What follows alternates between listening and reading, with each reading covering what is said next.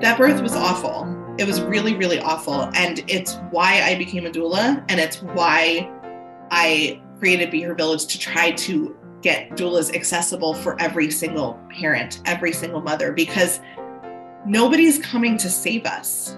Today, Kaitlin shares how she saved herself and her plan for the rest of us on War Stories from the Womb. This is a show that shares true experiences of getting pregnant, being pregnant, and giving birth to help shift the common cultural narrative away from the glossy depictions of this enormous transition you can find on all kinds of media to a more realistic one. It also celebrates the incredible resilience and strength it takes to create another person and release that new person from your body into the world. I'm your host, Paulette Kamenecka. I'm a writer and an economist and the mother of two girls. And boy, did I struggle with this transition.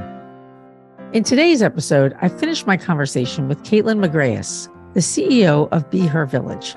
She shares her challenges in postpartum, which dramatically changed the course of her life she left teaching to become a doula, and the combination of a birth that jumped the tracks, as they often do, and the difficulties of postpartum inspired her to try to change the way the rest of us experience postpartum.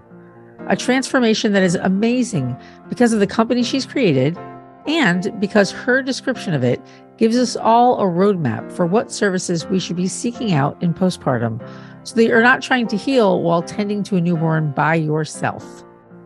We pick up today where we left off last week, where Kaitlin is describing a birth that was not progressing the way she had hoped. I opened my eyes and I looked at the midwife and I said, What's going on? And she said, Well, so my baby was going tachycardic instead of bradycardic. So yeah. the baby's heart rate wasn't going low, it was actually going really high up into yeah. like the hundreds, which after taking Karen Strange's newborn resuscitation protocol, that's just as dangerous. That's yeah. just as bad of an indication. So there was a heart rate issue. And in retrospect, what happened is essentially his head was a little asynclitic. It was just like a little off. And I think with me opening so quickly and then the epidural, I'm sure opening me, I think he just got jammed in and stuck and and he just struggled a little bit. So I remember looking at the midwife and she said, I, just, I still kind of can't believe what she said. They were all clearly worried about it. They were describing something that was scary. And she said, I'm going to call the, the OB and the OB will come in in about 45 minutes. Oh my God. Look, and I want to just like preface this by I said this about me and I would never say this to a pregnant person. I said, okay, I just want a healthy baby. Just get me a healthy baby. And i and i say that because it's incredibly toxic to say at least you had a healthy baby. All that matters is a healthy baby. No that's not true. I matter. But at that moment everything i had desired about this birth was so far out of the window right? What i meant if i had the capacity to speak in a full thought what i meant is you've ruined all of this right this has already been destroyed I need a healthy baby at the end of this. I need a consolation prize of a healthy baby. So do whatever it takes. Um, I mean, all, all, I'll say in your defense is that, first of all, everything is focused not on you at all. So yeah. every signal from the outside is focused on the baby. And who cares about you? And mm-hmm. saying the doctor will be here next Tuesday, I hope that's fine. I hope that works in your schedule, is an insane thing to say. Yes. And and we're told by a thousand different sources but you got a healthy baby. Right. So I, that's why I preface it. I wanted a healthy baby so that I didn't go through this horrible thing and had yeah. something traumatic happen to yeah. baby. At the very least, give me a healthy baby because yeah. you've already not cared for me. And I have to say, this is why I'm so adamant that it's about support, it's about respect, it's about trauma informed, autonomous experiences because my C section was my ticket out my C section, when I asked for the C section, when I said, I want a healthy baby, and she said, okay, let's do a C section. And I said, okay, it was the first time in the entire experience that someone listened to me. The first time. And it shifted. It did. It felt better. It felt better that they listened to me. It was still, we were still not through the woods yet, but it it was the first time I was listened to. So yeah, so I went in for emergency C-section and it was awful. It was awful mostly because I was shaking so hard from the fast labor and the drugs and all the things. So I remember they strapped my arms down This time I was actually strapped down, which is just the way we treat birthing people and birthing women in this country is disgusting and cruel. And they strapped my arms down and they they did the surgery and i remember i was i got to meet the baby for one second but i was a little panicked because my arms if they hurt they were aching because i was involuntarily shaking against the straps. And i asked the anesthesiologist if they can unstrap my arms. And instead without saying a word to me or my husband they gave me a drug that made me go unconscious. Wow. Still don't know what that was never had a conversation. My husband was sitting there holding the baby. One minute I'm talking, and one minute I'm passed out. And he looked at the doctor and said, Is she okay? And they said, Yeah, we just gave her something to calm down. Oh my God. Yeah. I'm sorry. I'm so glad I haven't told this story and it comes out different every time. I haven't told this story. I'm getting angry all over again and I'm recognizing why I'm so angry just generally about why I'm doing this work because that is what happened in 2012. It's freaking 2012. That's how we're treating women. And the, the truth is, that's happening today somewhere. I'm sure. I'm sure. That's the worst part. To slip something in your drink in a hospital during your during your delivery sounds yeah. like the plot of a movie I would think was not believable.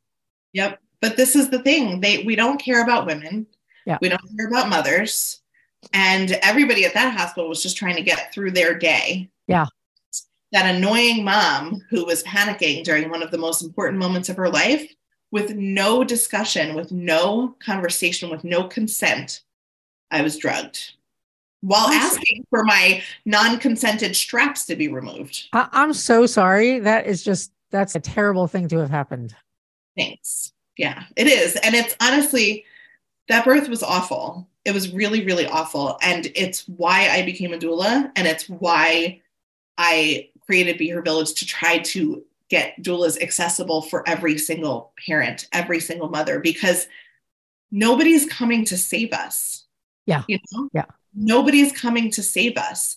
And our communities have the funds, they have the generosity, they want to support us. Who doesn't want to support a new mother? There's so much love and generosity flowing our way.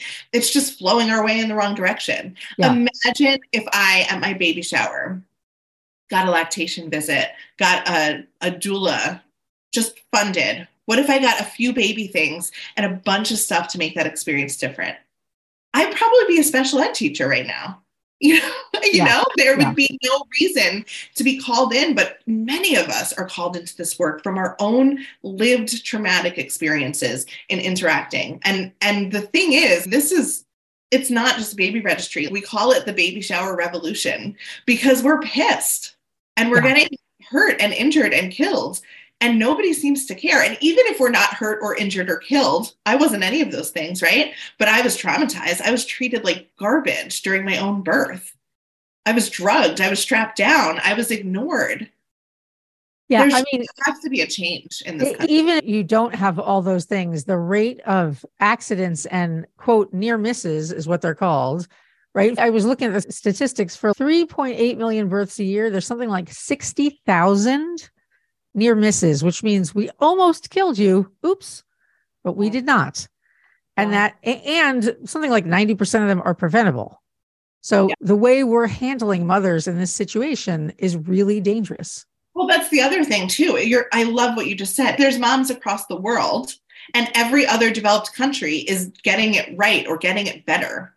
Yeah. They have midwifery care. They have postpartum care. They have guaranteed in home care. They have communities. They care about their mothers. They subsidize daycare. They send health visitors. They're handing out pelvic floor therapy like it's candy. They care about the family, right? We hear a lot about family, family, family first. Cool. Family first, fund mothers, fix our, our healthcare system. Yeah. Yeah. Agreed. Agreed. So that's crazy. Did they keep you for two days because you had a C section, or how does that go? They were supposed to keep me for three nights. That's yeah. what I should have done. But they wrote two nights on my board, and I used that as my point of power because I wanted to get out of the hospital. I would have left that day if I could have. So I just, every time somebody walked in my room, I confirmed with them that the two nights was correct. And then I would be discharged on the morning of day three. So I was discharged. I had the baby Saturday morning and I was discharged Monday midday. And your mother takes you home because your husband's at, back at work. My mother takes me home from Brooklyn because my husband was already back at work. Yeah, that's crazy. And then what happens when you get home? Are you just shell shocked? I mean, what are your.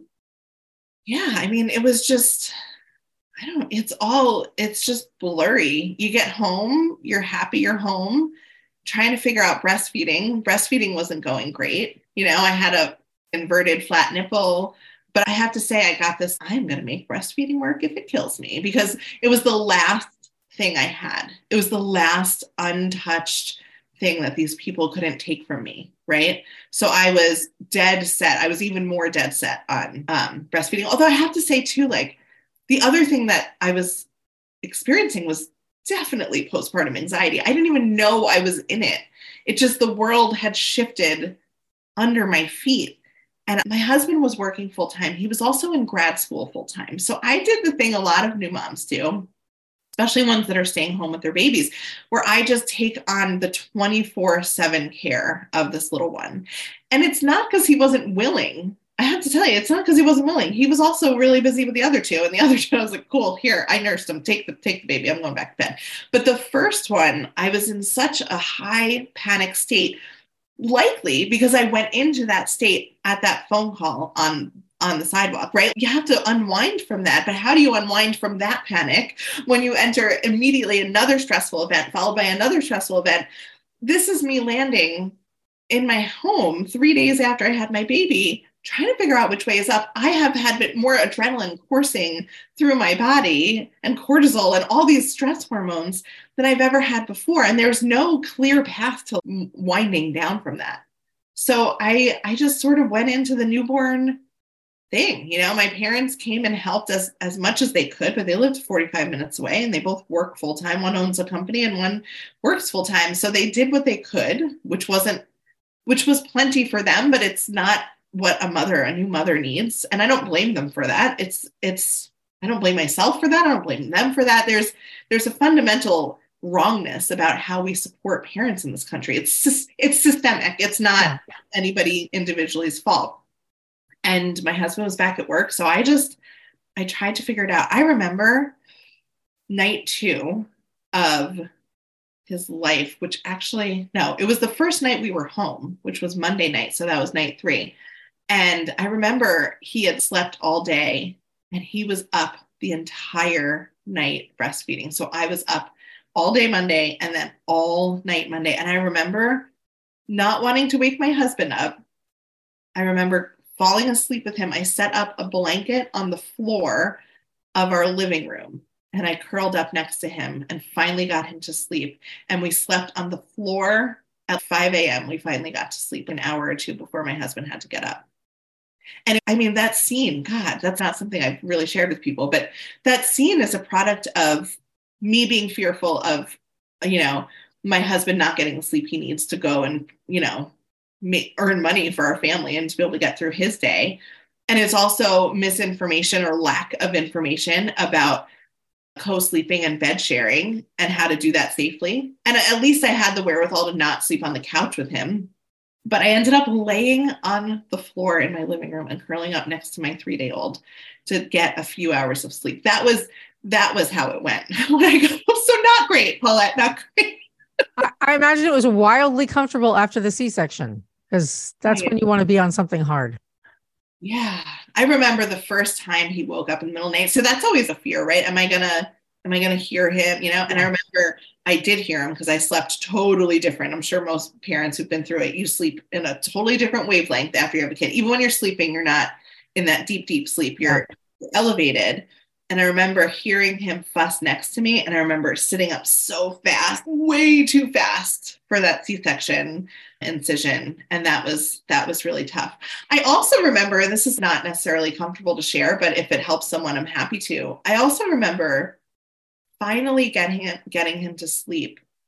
And a little part of me, a horrible little voice in my head, just wished he wouldn't wake up.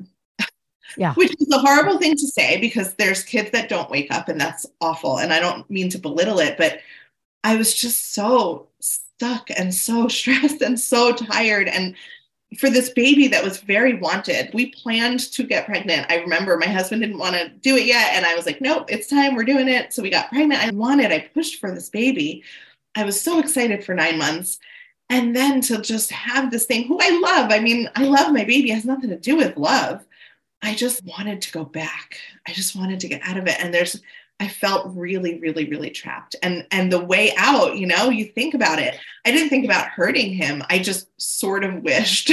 but then and simultaneously in that moment, knew that if anything happened to him, I would be devastated for the rest of my life. It's such a strange psychological experience to be an exhausted new mother. You think irrational things, you know, but I thought them. I thought them and I had intrusive thoughts. I worried I wouldn't let people hold him because I worried they would crack his head on the tile. I mean, I just I had all of these anxious, scary things happening. Never, never had a thought of killing myself or hurting myself or hurting my baby but I can see how people go yeah. down that route yep. because nothing that you're thinking is rational. You're sleep deprived. Your body is different. Your whole your whole world shifts. Not to mention the hormones. It's it's just it's an incredibly disorienting experience. And I mean, it, it is like during that time is criminal, quite frankly. It, it is like nothing else, right? It is I mean, your body has been through so much in the two days before. You probably weren't sleeping great at 41 weeks in the summer in New York before you had the baby. And now you've gone two full days with no sleep at all. There's no recovery. I feel like there's so much language used around pregnant women and birth that just is terrible language, like incompetent cervix and geriatric pregnant. Like there's a failure to thrive once it, yeah, once yeah. the baby doesn't gain enough weight. Yeah, there's a, there's a million words we should get rid of, but the word exhausted is not. There should be a special word for the feeling of that period because exhausted is what many people feel after work. This is not that. This is something totally different. Which is why you're visiting these weird realms. Right? What was it? It's like existential exhaustion. Yeah, yeah. It's like it's your existence is exhausted. Like you're tired in your cells. Yeah. yeah. really hard to explain. Yeah, I agree. We need a new word for it. I love that. So I, you know, I'm not surprised. It is just an unbelievably taxing thing. So we're going to skip ahead a little bit. At what point do you decide to make this company? And and before you start that, I want to I want to read something on your website. It says, You deserve this. Imagine a gift registry where you can sign up for a clean house, promptly folded laundry, home cooked meals, visit with a lactation specialist. And there's a long list of things that you can get, but this is what you have on your site. Sounds like a dream. Be Her Village will make this a reality. I mean, this is true. And, you know, why isn't everyone doing this all the time? And, you know, it doesn't exist in other countries because they're actually taking care of women. So what when did you come up with this this idea? Yeah, I came up with this idea actually while I was driving up to Albany to lobby for midwives in 2019. They have a lobby day every year. And I had attended a birth justice warrior breakfast with Dr. Martine Hackett. And she was, she really gave me a full blown education on racism in the maternal care system, which I did not, I did not understand. I didn't realize how close it was to me. I didn't realize how pervasive it was. Honestly, as a middle class white woman on Long Island, hadn't really thought about Black maternal mortality and racism. It just wasn't a thing on my radar. And I, I woke up to that in a really big way. And I think part of it is what they said in this breakfast, and they founded this Birth Justice Warrior program, is they said, you know, we need people working within their own communities. We need we need doulas. We need people helping people navigate this. And I looked at my own practice, which was a thriving, wonderful doula team. We were doing beautiful work. The people we were working with were highly impacted by our care, but we were out of pocket, right? And so I had this drive and I just started thinking, what can I do? What can I do to get more people access to care? But how can I do it without replicating what anyone else is doing? Because I'm not a big fan of competition. I don't want to take away from any of the things, the highly important work all these different groups are doing. How can we add on? How can I add my own gift into this work? How can I move this forward? And I started thinking about the baby shower it just sort of burst into my brain the way literally like the light bulb. And what if we used the baby shower as the place? What if the money that's there? Because, you know, it really comes down to money and it's an uncomfortable thing. People don't like talking about money, but why don't people have doulas? Because they can't afford us. Yeah. Money, money's the barrier. And where are people? The, the question that I had in my brain is okay, so money's the barrier. How do we get more people money? Well, where are moms getting funded? Where is the funding for moms? Boom, baby shower. Because there's wonderful people doing the work, right? And I did go testify at Albany recently to the state senators about doulas being covered. There's great groups doing the lobbying work, doing the government, the insurance angle, all of that. And that's important. I fully support them. But there's a faster way, right? We can create this tool to get communities funding moms immediately. And that's where the Be Her Village Baby Registry came in because the money's there, right? People are spending $12 billion a year on baby gifts. The love is there, the generosity is there, the celebration is there, right? This is all, we don't have to recreate this. This all all exists. So all we have to do is shift. We just need to we just need to say, hey, instead of going on a on a baby stuff registry and buying these things that I think everybody kind of knows isn't what people need, what if we made the best registry there is with the most impactful gifts where you can send somebody a doula or you can send someone a lactation consultant or you can prepare somebody through childbirth education or you can give them a week's worth of meals or buy them dinner for you know for a month. You can do these things that will deeply impact their experience. Yeah. Baby shower gift? Why doesn't this exist and so i made it. That's, where be her village came. I, why doesn't it exist? And i i know now why it didn't exist because there's no profit in it because it's way easier to sell strollers and car seats and a bunch of baby gear that has questionable safety and lots of claims about how they help parents, it's way easier to mass produce things in China and put them on a shelf of a national store or a national uh, website. It's way easier than bringing communities alive, than identifying all of the birth workers and connecting them to the parents and doing this on this mass cultural shift scale. It's a lot harder to do what we're doing at Be Her Village than it is to start any kind of baby registry website. But the thing is, I didn't get into this to make money. I got yeah. into this because this needs to exist, because the way I was prepared for my birth was not enough. It just wasn't enough. And I have this daughter now, you know, I have this little seven year old girl. She was four when I started this. And I can't look at her in the eye and not try to make this world better for her and not try to change what her motherhood experience will be if she decides to become a mother and that's that's really where be her village came from it's just this needs to exist and the people that the traditional people right the business people and the people who have tons of money they're the ones that should do it and could do it in a heartbeat, but they don't have the motivation because it's not the most profitable and it's not the easiest. It's not the easiest path. And you know, it's you can't 10x scale this. This is this is a grassroots movement. Everything we've accomplished to this day has been just by getting on podcasts like this and friends telling friends and sisters telling sisters and doulas telling other doulas and everybody using Be Her Village as the tool that it is to make this shift happen. This is us reclaiming and demanding that we do things differently. So, one thing that I saw on your website that's super impressive is it looks like a map of is it doulas and midwifery that are connected to the service? Is that what it is? So, yeah, so we have a map on our website and it's actually dynamic. You can play around with it. One shows all of the registrants that are on our site, anybody who's created a registry. And then there's another one for practitioners. So, we have an entire shopping guide. Part of our goal is to have birth and postpartum care as easy to shop for and gift as strollers and car seats. So the way you can go on Amazon or target.com and search for all these items and see their pricing and see their availability and get them delivered to you and see reviews, that's what we're building on Be Her Village. So birth workers, it's completely free. Any kind of practitioner that cares for mothers can create a profile, come join us and get their services listed so that when parents in your area use our shopping guide, they're shown practitioners in a 50 mile radius of them and they can connect with their team. Because we want to make it so that when a mom comes on she can just click and in our shopping guide it's it's dynamic you see people in your area but it also helps you understand like, what do you mean i need support well okay so look here how about midwives? How about doulas? How about photographers?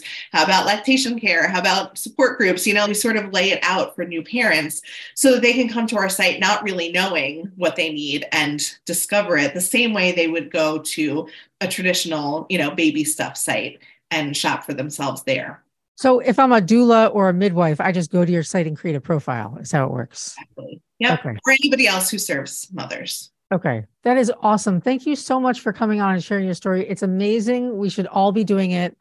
I'm so excited to hear your story and that this exists because this seems like the answer. Thank you so much, Paulette. I, it, it is my pleasure to be able to tell my story with you. I really appreciate you. Thanks again to Kaitlin for sharing her story and for committing so much time, energy, intelligence, and acumen to changing this fundamental aspect of all of our transitions to motherhood. The American love affair with individualism has some benefits, but they aren't obvious when it comes to birthing and postpartum. After birth, we tend to think that a mother's job is to care for a newborn, but really, she has to tend to herself and the newborn. When we think about becoming a mother, we still have to take care of ourselves because the mother and the newborn are a pair.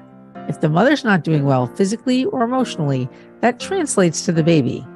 Given that, a baby shower doesn't really capture that aspect. Even though the person who gave birth was taking care of themselves before the birth, what they need after the birth is fundamentally different. You don't immediately go back to, or maybe ever go back to the person you were before the baby was born, which is not to say that everything that came before is erased, it's just cast in a different light. Probably it's irrationally optimistic to say this, but I look forward to the day when paid leave for six weeks is a well accepted minimum, as are visits to the postpartum mom a few days after delivery from a nurse or a midwife, when pelvic floor therapy is widely administered and available, and lactation help is easy to get. And we can all appreciate just what an amazing accomplishment it is to grow and deliver a baby. Thanks for listening. If you like this show, please share it with friends. We'll be back next week with another inspiring story.